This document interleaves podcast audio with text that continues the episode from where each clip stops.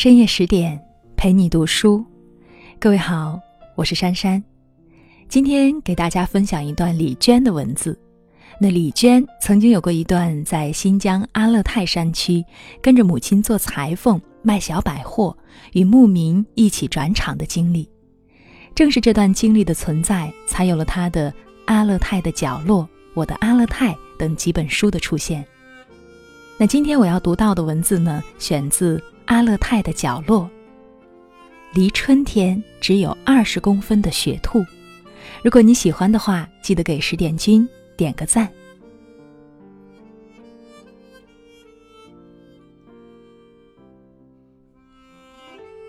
我们用模模糊糊的哈语和顾客做生意，他们也就模模糊糊的理解，反正最后生意总是会做成的。不善于对方语言没关系，善于表达就可以了。若表达也不善于的话，就一定得善于想象。而我一开始连想象也不会，卖出去一样东西真是难于爬蜀道。你得给它从货架这头指到那头，是这个吗？是这个吗？是这个吗？是这个吗？再从最下面一层的货架指到最上面一层，是这个吗？是这个吗？是这个吗？是这个吗？折腾到了最后，对方要买的东西也许只是1毛钱一匣的火柴。在我看来，我妈总是在自以为是地去处理种种交流问题。我敢肯定，她在很多方面的理解都是错误的。可是照他的那些错误的理解去做的事情，做到最后总能变成正确的，我也就不好多说些什么了。也许只是我把他的理解给理解错了而已，他的理解是正确的，但是由于他对他的理解的表达不太准确，当然也许是准确的，只是不适用于我的理解，没法让我理解。我自己都把自己给绕糊涂了。我不是故意要把简单的事情弄得如此复杂，这一切本来就很复杂嘛。他们如此简单的活着，居然还一直过得好好的，什么问题也没有，太奇怪了，实在太奇怪了。然后说雪兔，有一个冬天的雪夜，已经很晚了，我们围着火炉安静地干活，偶尔说一些远远的事情。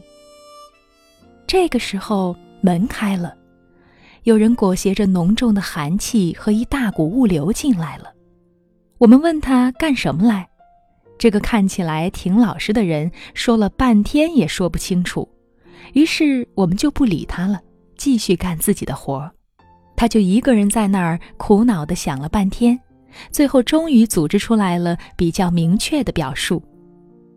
你们要不要黄羊？黄羊？我们吃了一惊。对，活的黄羊。我们又吃了一惊。我妈和建华他们就立刻开始讨论羊买回来后应该圈在什么地方。我还没反应过来，他们已经商量好养在煤棚里。我大喊道：但是我们养黄羊做什么呀？谁知道，先买回来再说。我妈又转身问那个老实人：你的黄羊最低得卖多少钱呀？10块钱。我们吃了第三惊。黄羊名字里虽说有个羊字，其实是像鹿一样的美丽的野生动物，体态可比羊大多了。我也立刻支持。对了，黄羊买回来后，我去到阿汉家要草料去，他家春天欠下的面粉钱一直没还。见我们一家人兴奋成这样，那个老实人满意极了，甚至很骄傲的样子。我妈怕他反悔，立刻进柜台取钱，并叮嘱道：好孩子，以后要是再有了黄羊嘛，还给我们拿来啊，无论有多少我们都要，别去别人家啦，去也是白去。这种东西呀，除了我们谁都不会要的。虽然很丢人，但要是我的话，也会这么假假的交代两句的，便宜谁不会占呀？给了钱后，我们全家都高高兴兴地跟着他出去牵羊去了。门口的雪地上站着个小孩子，怀里鼓鼓的，外套里裹着个东西。啊，是小黄羊呀！小孩把外套慢慢解开。呀，是白黄羊呀！事情就是这样，那个冬天的雪夜，我们糊里糊涂用10块钱买回一只野兔子，而要是别人的话，10块钱最少也能买3只。这就是为什么一开头就拉扯那么多有关理解误区之类的话。沟通真的是一件很重要的问题呀。不管怎么说，买都已经买回来了，我们还是挺喜欢这只兔子的。不愧是10块钱买回来的，比人家那些3、4块钱的大到哪儿去了，跟个羊羔似的，而且还是活的呢，太漂亮了。别人买回来的一般都已经冻得硬邦邦的了。再而且它还长着蓝色的眼睛呢，谁家的兔子是蓝眼睛呀？但是不好意思的是，后来才知道所有的野兔子都是蓝眼睛，家兔子才是红眼睛。这种兔子又叫雪兔，它的确像雪一样白的，白得发亮，而且听说到了天气暖和的时候，它的毛色还会渐渐变成灰土黄色的，这样在戈壁滩上奔跑的时候就不那么扎眼了。既然它的伪装这么高明，为什么还会被抓住了呢？看来它还是弱的呀。那些下套子的家伙实在太可恶了。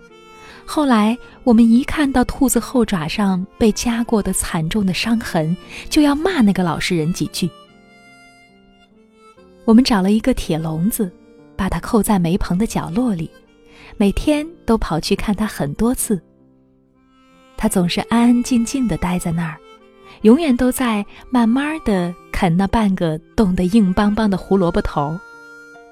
我外婆跑得更勤，有时候还会把货架上卖的爆米花偷去拿给他吃，还悄悄地对他说：“兔子，兔子，你一个人好可怜呀。”我在外面听见了，鼻子一酸，突然也觉得这兔子真的好可怜，又觉得外婆也好可怜。天气总是那么冷，她只好整天穿得厚厚的，鼓鼓囊囊的，紧紧偎在火炉边，哪儿也不敢去。自从兔子来了以后，他才在商店和煤房之间走动走动，经常可以看到他在去的路上或回来的路上，小心地扶着墙走着。遍地冰雪，他有时候会捂着耳朵，有时候会把手放在袖子里。冬天多么漫长，但是我们家里多好呀，那么的暖和。虽然是又黑又脏的煤棚，但总比待在冰天雪地里舒服多了。而且我们又对它那么好，自己吃什么也给它吃什么，很快就把它养得胖胖的、懒懒的，眼珠子越发亮了，幽蓝幽蓝的。要是这个时候有人说你们家兔子炒了够吃几顿几顿此类的话来，我们一定恨死它。我们真的太喜欢这只兔子了，但是又不敢把它放出来让它自由自在地玩。要是它不小心溜出去的话，外面那么冷又没有吃的，它一定会饿死的。要是被村子里的人逮住了，就更不妙了。我们就相信只有我们家才会好好地对它。我妈常常把手从铁笼子的铁丝缝里伸进去，慢慢地抚摸它柔顺乖巧的身子，它就轻轻地发抖，深深地把头埋下，埋在2条前爪中间，并把2只长耳朵平平地放了下来。在笼子里它没法躲，哪儿也去不了。但是我们真的没有恶意呀，怎样才能让他明白呢？日子一天天过去，天气渐渐开始暖和了。虽然外面还是那么冷，但冬天最冷的时候已经永远的过去。我们也惊奇地注意到，白白的雪兔身上果真渐渐地一根一根地扎出了灰黄色的毛来。它比我们更迅速更敏锐地感觉到了春天的来临。就在这时候，突然有一天，这只性格抑郁的兔子终于还是走掉了。我们全家人真是又难过又奇怪，它怎样跑掉的呢？它能跑到哪儿去呢？村子里到处都是雪，到处都是人和狗，它到哪里找吃的呢？我们在院子周围细细地寻到很远的地方，都没能发现它。很长时间过去了，每天出门的时候仍然不忘了往雪堆里四处瞧瞧。我们还在家门口显眼的地方放了一块白菜，希望他看到后能够回家。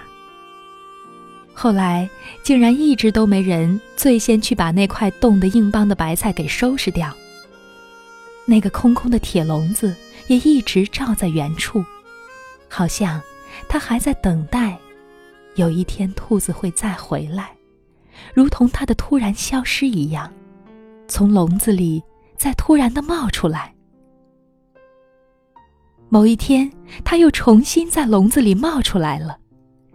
那时候差不多已经过去1个月了吧，我们都把棉衣服换下来了，一身轻松地干着干那的，窗户上蒙的毡子呀、塑料布呀什么的也都扯了下来，棉门帘儿也收起来卷在床底下。我们还把煤房好好的拾掇了一下，把塌下来的煤块重新码了码。就在这时，我们才看到了兔子。顺便说一下，煤房的那个铁笼子一直扣在暗处的角落里，定睛看一会儿才能瞧清楚里面的动静。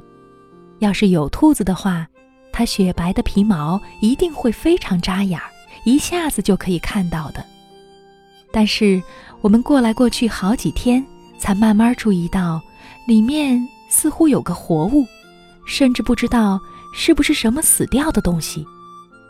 它一动不动地蜷在铁笼子最里面，定睛仔细地看，这不是我们的兔子是什么？它浑身原本光洁厚实的皮毛已经给蹭得稀稀拉拉的，身上又潮又脏，眉目不清的。我一向害怕死掉的东西，但还是斗胆伸手进去摸了一下，一把骨头只差没散开了，不知道还有没有气。看上去这身体也丝毫没有因呼吸而起伏的迹象，我更加害怕了。比起死去的东西，这种将死未死的才更可怕。总觉得就在这样的时刻，他的灵魂最强烈最仇恨似的。我飞奔着跑掉了，告诉我妈后，她急忙地跑过来看，呀，他怎么又回来了？他怎么回来的？我远远地看着他，小心地把那个东西，那个已经失踪了1个月的兔子弄出来，然后用温水出它的嘴，诱它喝下去，又想办法让它把我们早饭时剩下的稀饭吃下去。至于他们具体是怎么救活这只雪兔的，我不清楚，实在不敢全程陪同，在旁边看着都发毛。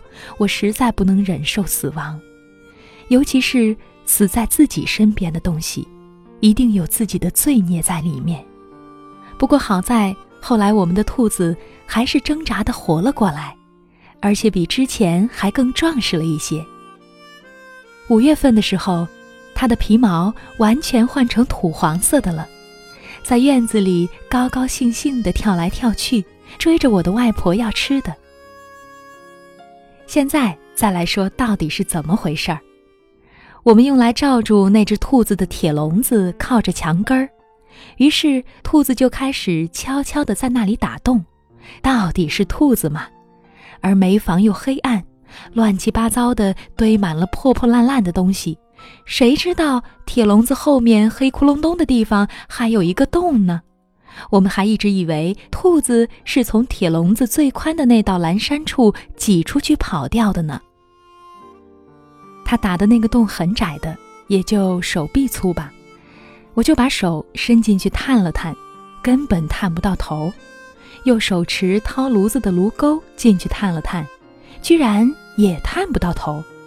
后来他们用了更长的一截铁丝捅进去，才大概估计出这个小隧道大约有2米多长，沿着隔墙一直向东延伸，已经打到大门口了，恐怕再有20公分就可以出去了。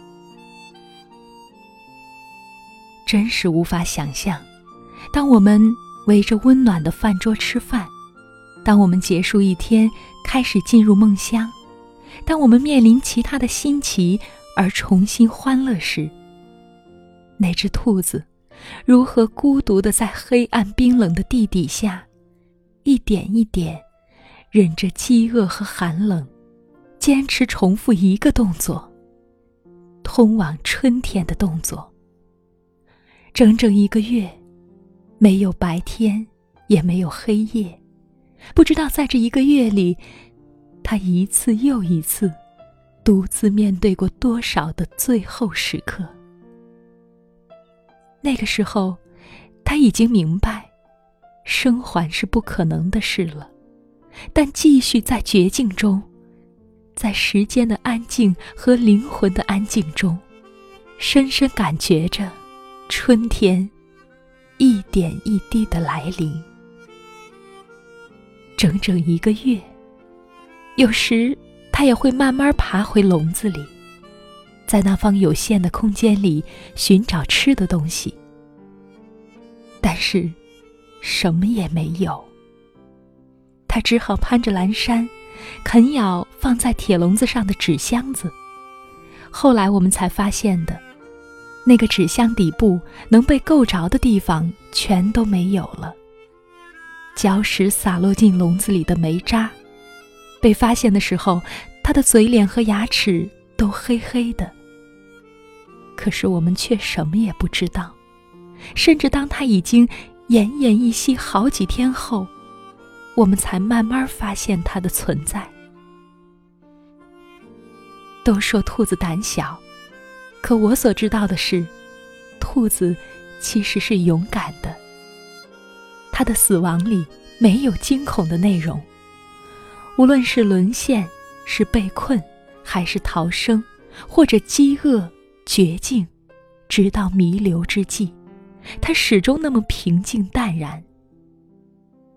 面对生存命运的改变，他会发抖，会挣扎，但并不是因为他害怕，而仅仅因为他不能明白发生了什么事情而已。但是兔子所知道的，又是些什么呢？万物都在我们的想法之外存在着，沟通似乎是绝无可能的事情。怪不得外婆会说，兔子兔子，你一个人好可怜哟。我们生活的也多孤独呀。虽然春天已经来了，当兔子满院子跑着撒欢儿，2只前爪抱着我外婆的鞋子，像小狗一样又啃又拽，它好像什么都不记得了。它总是比我们更轻易抛弃掉不好的记忆，所以总是比我们更多地感觉着生命的喜悦。